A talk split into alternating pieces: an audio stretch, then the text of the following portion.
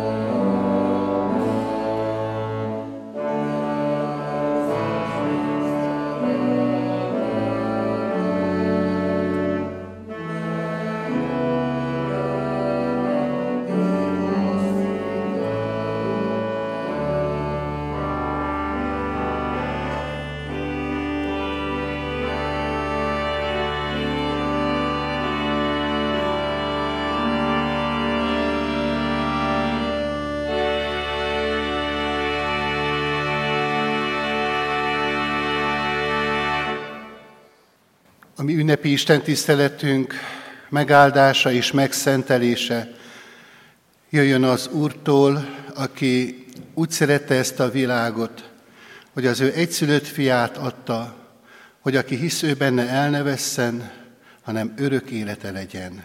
Amen. Kedves ünneplő gyülekezet, kedves testvérek, menjünk imádsággal, ami mennyei atyánk elé szólítsuk meg őt ilyen módon. Imádkozzunk. Mindenható mennyi atyánk az Úr Jézus Krisztusban, Köszönjük neked azt, hogy újra egy ünnepnek a részesei lehetünk, itt a te hajlékodban, ebben a templomban, és abban reménykedhetünk, hogy te itt vagy, és itt leszel közöttünk. Urunk, a te jelenlétedre vágyunk. Leginkább ez mozdított minket, amikor elindultunk ide, erre a helyre. Urunk, ugyanakkor azt is tudjuk jól, hogy sok minden választ minket el te tőled. Miközben vágyunk te rád, érezzük a távolságát a mi életünknek és a te szentségednek. Éppen ezért, Urunk, azzal kell kezdenünk ma is ezt az ünnepi alkalmat, hogy Te eléd visszük a mi bűnvallásunkat. Megvalljuk Te előtted, Urunk, azt, hogy teljes mértékben kegyelemre szoruló emberek vagyunk. Nélküled elvesznénk, nélküled már nem is élnénk. Te tartottál meg, Urunk, eddig is minket, a mi gyorlóságaink, bűneink ellenére. És Urunk, most is abban reménykedünk, hogyha őszinte szívvel bánjuk a mi bűneinket, akkor Te kész vagy megtisztítani minket, Te fiadnak, az Úr Jézus Krisztusnak az érdemért, az ő vérért. Így vagyunk, Urunk, Te előtted, sokféle nehézséggel, teherrel, betegséggel, szomorúsággal, fájdalommal, de mégis azzal a reménységgel, hogy Te mindezeken tudsz változtatni, fel tudsz emelni, meg tudsz vigasztalni, meg tudod tisztítani a mi gondolatainkat, helyre tudod állítani, Urunk, a mi érzéseinket, és kérünk is téged erre, hogy a te lelked által munkálkodj ilyen módon közöttünk. Könyörgünk, Urunk, hogy a Te ígéden keresztül szólíts meg most is minket. Hadd érezzük a Te szeretetedet, jóságodat, amely itt van közöttünk, átölel minket, és egészen a miénk lesz. Jézus nevében kérjük ezt te tőled. Amen. Kedves testvérek, Isten igéjét olvasom Lukács írása szerinti evangélium második fejezetéből, a 21. verstől kezdődően a 32. vers végéig. Mivel hosszabb ige szakasz kerül felolvasásra, ezért nyitott szívvel és helyünket elfoglalva hallgassuk Isten írott igéjét. Lukács evangélium a második részének a 21. versétől kezdődő ige így olvasható. Amikor pedig eljött a nyolcadik nap, és körül kellett őt metélni, a Jézus nevet adták neki, ahogyan az angyal nevezte őt, mielőtt még anyja méhében megfogalt. És amikor leteltek tisztulásuk napjai, Mózes törvénye szerint felvitték Jézust Jeruzsálembe, hogy bemutassák az Úrnak, amit megvan írva az Úr törvényében, hogy minden elsőszülött fiúgyermek az Úrnak szenteltessék, és hogy áldozatot adjanak az Úr törvényében mondottak szerint egy pár gerlét vagy két galamfiókát. És íme élt egy ember Jeruzsálemben, akinek Simeon volt a neve. Igaz és kegyes ember volt. Várta Izrael vigasztalását, és a Szentélek volt rajta. Azt a kijelentést kapta a Szentélektől, hogy nem hal meg addig, amíg meg nem látja az Úr Krisztusát. A lélek indítására elment a templomba, és amikor a gyermek Jézus bevitték szülei, hogy eleget tegyenek a törvény előírásainak, akkor karjába vette, áldotta az Istent, és ezt mondta. Most bocsátod el, Uram, szolgáltat beszédet szerint békességgel, mert meglátta szemem üdvösségedet, amelyet elkészítettél minden nép szeme láttára, hogy megjelenjék világosságul a pogányoknak, és dicsőségül népednek, Izraelnek. A felolvasott bibliai szakaszból egy részletet szeretnék kiemelni, a 25. verset. És íme élt egy ember Jeruzsálemben, akinek Simeon volt a neve, igaz és kegyes ember volt, várta Izrael vigasztalását, és a Szentélek volt rajta. Kedves ünneplő gyülekezet, kedves testvérek, ez a fölolvasott történet egy karácsony utáni történet, de mégis nagyon szorosan kapcsolódik a karácsony esemény sorához, szétválaszthatatlan attól, mert tulajdonképpen a karácsonynak a lényegét mutatja meg számunkra. Emlékeztet engem ez a történet egy husvéti történetre, amely husvét után nyolc nappal történt, amikor Jézus tanítványai közül az egyik név szerint Tamás találkozott a feltámadottal. Tamás számára nem husvét napján volt ünnep, hanem husvét után nyolc nappal, mert akkor volt személyes találkozása a feltámadottal. És azt gondolom, hogy a karácsony ünnepének a lényege is hasonló ehhez. Mindig az a kérdés, hogy találkozunk-e az ünnepeltel? Találkozunk-e az Úr Jézus Krisztussal, akinek a születését ünnepeljük ezekben a napokban? Ez a történet, amely előttünk van, egy idős emberről szól, név szerint Simeonról, és hát sok minden kérdést vethetnénk föl Simeon kapcsán, például, hogy mi volt az ő foglalkozása, semmiféle információt nem találunk erre nézve a Bibliában. Azt viszont egészen bizonyosan tudhatjuk, hogy mi volt az ő foglalatossága egész életében. Várta az üdvözítőt, várta az Isten Krisztusát, a megváltót, a messiást. És ez a történet arról szól, hogy ez a várakozás nem volt hiába való.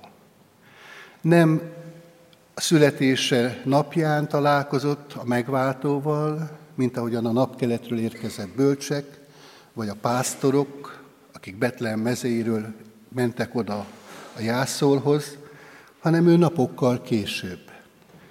De volt találkozása vele, és erre várt egész életében.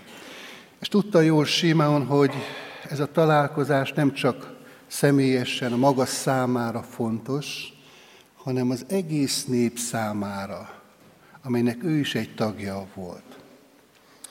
A felolvasott történetből nagyon szépen kidomborodik az előttünk, hogy a Szentlélek vezette Simeont oda a templom udvarába, akkor azon a napon, amikor ennek a találkozásnak a lehetősége számára megadatott.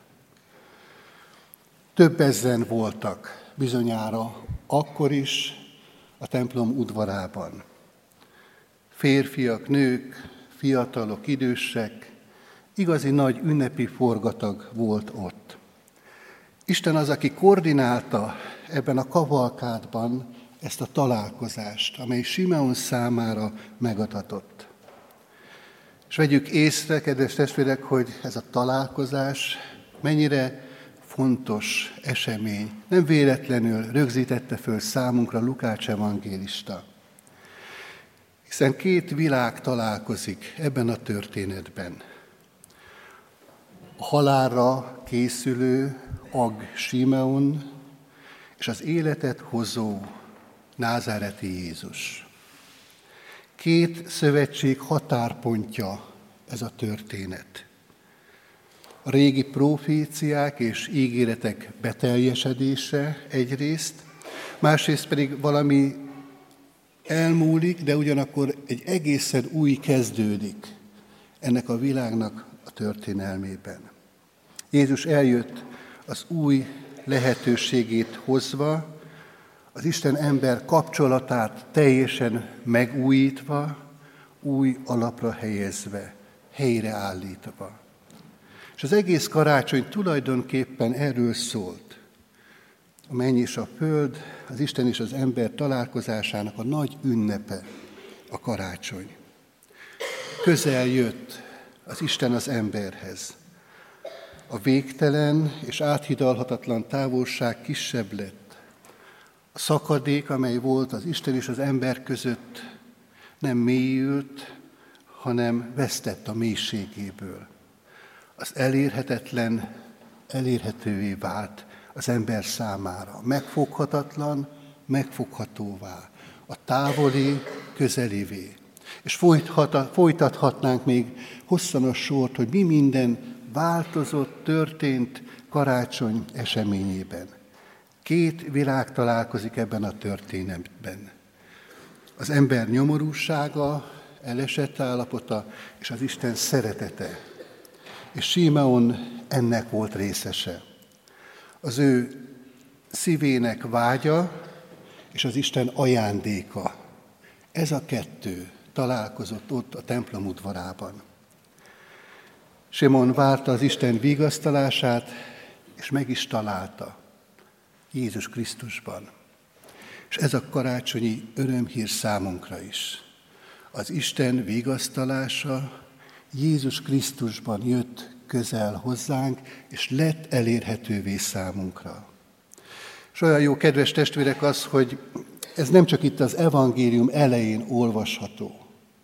Ez a nagyon-nagyon fontos és alapvető igazság, hanem hogyha tovább olvassuk a Szentírást, az evangéliumokat, akkor később is újra és újra azt látjuk, hogy hányan és hányan találták meg Jézusban a vigasztalásukat.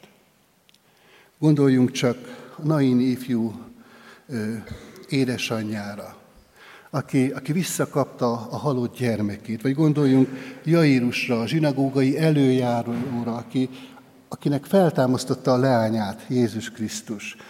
Vagy gondoljunk Máriára és Mártára, akinek a testvérét támasztotta föl Jézus. Hány és hány ember számára hozott igazi vigasztalást Jézus Krisztus. És kedves testvérek, ez a nagyszerű örömhír ezen a mai Isten tiszteleten számunkra, hogy mi is megtalálhatjuk, megláthatjuk ezt a vigasztalását Istennek. Lehet, hogy kerested már sokféleképpen embereknél, különböző életcélok megvalósításakor, de egy személynél, egy személyben lelhető föl található meg az Isten vigasztalása. Számunkra, református keresztények számára, mi kegyességünkhöz, ez nagyon szorosan, szervesen hozzá is tartozik. A Heidelbergi KT, a hitvallási iratunk első kérdés felelete nem véletlenül kezdődik így. Mi néked életedben és halálodban egyetlen egy vigasztalásod és ismerjük rá a választ, mert 16. században íródott, de minden mai napig igaz, az, hogy testestől, lelkestől nem a magamé, hanem az én hűséges megváltomnak, az Úr Jézus Krisztusnak a tulajdona vagyok. És ebből a válaszból nagyon világosan kiderül számunkra az, hogy, hogy egy kapcsolat a vigasztalásnak a forrása ma is. Kedves testvérek, az a kérdés, hogy hagyjuk-e magunkat megvigasztalni, olyan módon, ahogyan Isten azt elkészítette számunkra, hogy vele kapcsolatba kerül a mi életünk. Amikor az Úr Jézus Krisztus 33 év múlva búcsúzik tanítványaitól, készülve a keresztre, a kereszt hordozására és a kereszt halára, akkor úgy búcsúzik tőlük, hogy azt ígéri nekik, hogy majd eljő a vigasztaló, a paraklétosz, a szent lélek. És nem maradtok árván, nem, magad, nem maradtok magatokra. Milyen érdekes, hogy Jézus életének a kezdetén itt van a vigasztalásnak, az üzenete, a gondolata, az ígérete, a valósága, és Jézus életének a végén, a búcsú beszédeiben is ott szerepel nagyon erőteljesen, markánsan ez a gondolat. Kérdés tehát az, hagyod-e magad megvigasztalni, mert Jézus elkészítette számunkra a lélek által a vigasztalásnak a lehetőségét. Minden esetre azt látjuk, hogy Simeon megtalálta a megtartót és a vigasztalót Jézusban. Simeon személyében egy megvigasztalt életű embert láthatunk magunk előtt. Mindannyiunknak szüksége van a vigasztalásra. Nagyon szenvedünk, hogyha nincs. Lehet, hogy nagy nyüzsgész is vesz körül minket, de mégis valahol érezzük mélyen, hogy üres a szívünk.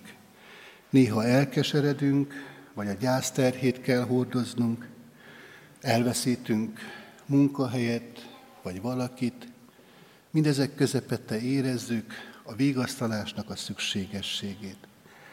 És a karácsonynak az örömhíre ez is számunkra, hogy van vigasztalás.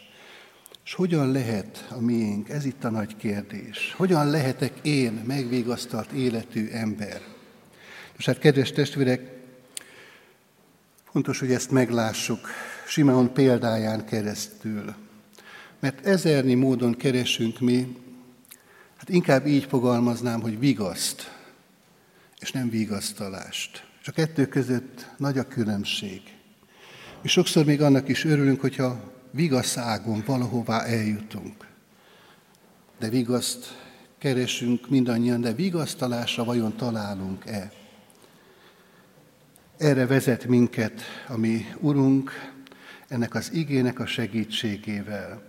És az első mozzanat, ami eligazító lehet mindannyiunk számára, az az a részlete ennek a történetnek, ahogyan ez az idős ember, Simeon, karjába veszi ezt a kicsin gyermeket.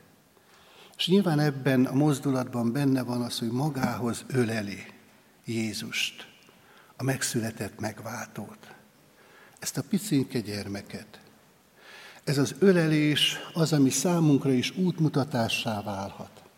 Isten itt ezen a mai Isten tiszteleten, karácsony ünnepében készített lehetőséget számunkra, hogy az úrvacsorában, a szent jegyek révén vegyük magunkhoz, öleljük magunkhoz Istennek azt a szeretetét, azt a vigasztalását, amit elkészített számunkra. És jól látunk Simeon életében, hogy a megvigasztalt személy, személy az átölelő személy lesz.